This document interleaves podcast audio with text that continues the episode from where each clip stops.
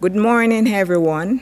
The scripture lesson this morning is taken from Philippians chapter 3, reading from verse 12 through to 16.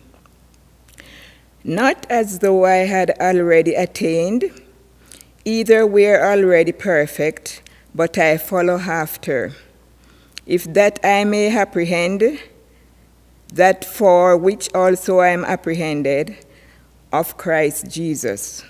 Brethren, I count not myself to have apprehended, but this one thing I do, forgetting those things which are behind and reaching forth unto those things which are before.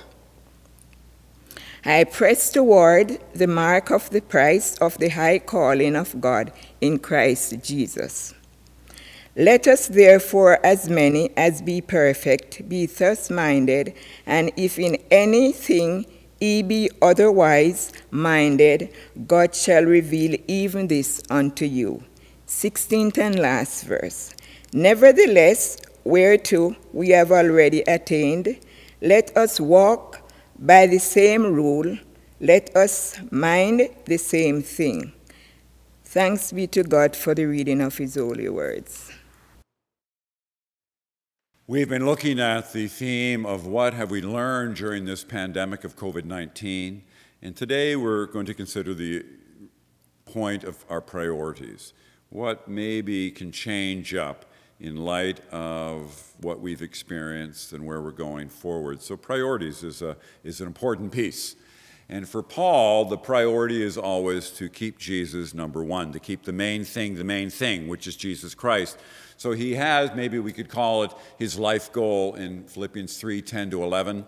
I want to know Christ in the power of his resurrection, in the sharing of his sufferings, by becoming like him in his death, if somehow I may attain the resurrection from the dead. To be in relationship with Jesus, to know him, to walk with him, that is his life goal. And that is the setup for the text that uh, Norma had read for us earlier. And the image that he uses is that of running a race. Paul likes these athletic images. And one commentator writes faith for Paul involved running, wrestling, striving, and fighting, none of which would end until the day of Christ. Always staying focused. Karl Barth says in one place that faith is a new history, a history new every morning along that line. A new history every morning. Every morning we are called to embrace our walk with Jesus, to know God as our Abba. That is something we need to keep doing. Just keep saying yes. Faith is a new history every morning. So for Paul, it's running that race. We want to keep that in mind. Begins, though, by saying that, hey, I want to run this race, but I don't have it all together because to know Christ is a work in progress. He says it and sets it up in verse 12 Not that I have already obtained this or have already reached the goal, but I press on to make it my own, because Christ Jesus has made me his own. I have not obtained this. I'm trying to work it through. Even as much as I know Christ now, I still have blocks. I still have some measure of resistance. I don't always say yes. I get uptight with people I work with. We know that Paul had a bit of an issue with anger, and he has some falling outs with his, various of his companions. I don't always have it together. I don't always say the right thing. I can react the wrong way. I know this, but I keep pressing on, and I'm motivated because I know I've been apprehended by Jesus, because Christ Jesus has made me his own. Verse 12. I've been claimed by Christ. I know that He walks beside me. He is my companion. I am a beloved child of the Father. I know that. And I'm working everything else out, but I keep going, inspired by that reality that I belong to God. Paul knows that he has been accepted. Someone has said, We are not running to make the team, we are already on the team. So Paul knows that. And he's trying to encourage the Philippian church that we can have confidence even though we trip up from time to time, do things that we don't want to do, nevertheless, we get up and keep on the race, keep running. We don't give up. That's what Paul wants to do and inspire his friends in the church of Philippi in uh, Greece. So, secondly, having said that, now let's run. Let's run that race. Run with determination. Beloved, I do not consider that I've made it my own. But this one thing I do, forgetting what lies behind and straining forward to what lies ahead, I press on towards the goal for the prize of the heavenly call of God in Christ Jesus.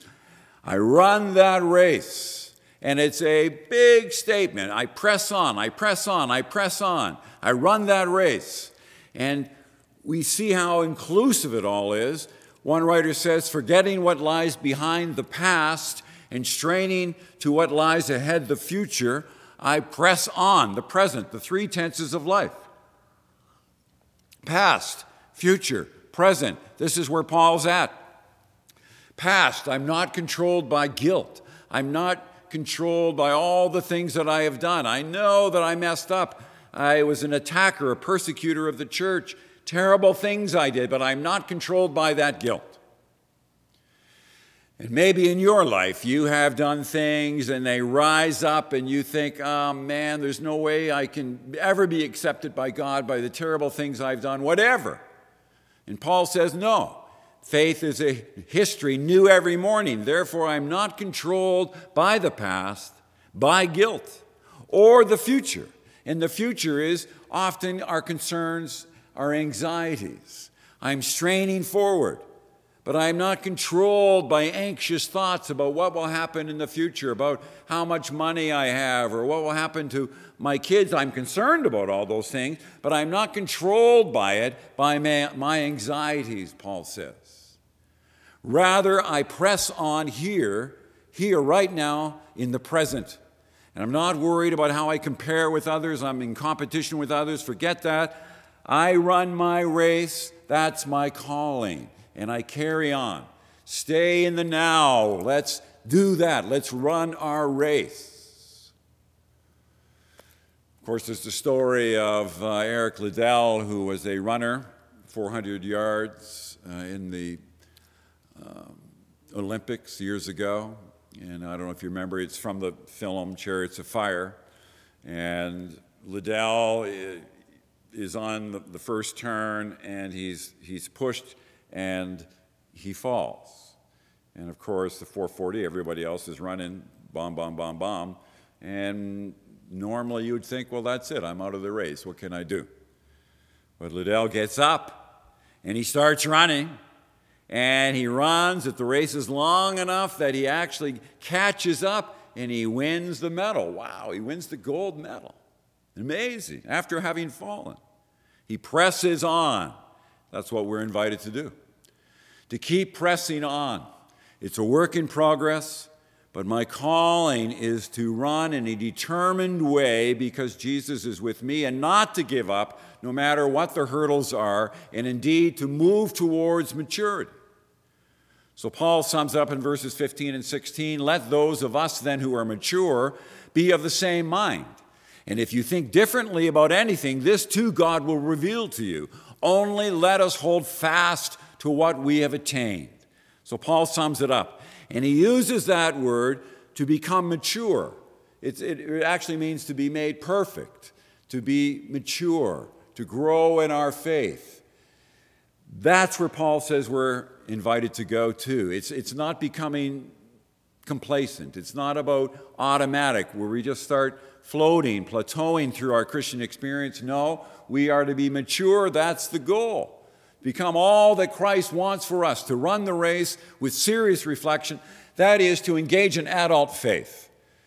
As adults, we are no longer children, and our faith is to grow even as we grow psychologically, physically. Our faith is to grow spiritually, to become adults in our relationship with the Father, the Son, the Holy Spirit. Press on. But for Paul, that doesn't mean everybody then thinks the same. He says he allows for differences. He says, hey, there are going to be times when we don't think the same, but you go to the Father and you hear what He's got for you. You don't have to always go the way I go. Paul recognizes there are differences, but we are called to be gracious to one another, to those of you who think differently, Paul says. But we're always called to be gracious and generous and not judgmental, not to be on attack, because people think differently from us. This is a quality of mature faith. When we're always critiquing, always judging, that shows that we are still in an adolescent faith. And we are called to transcend that, to go beyond.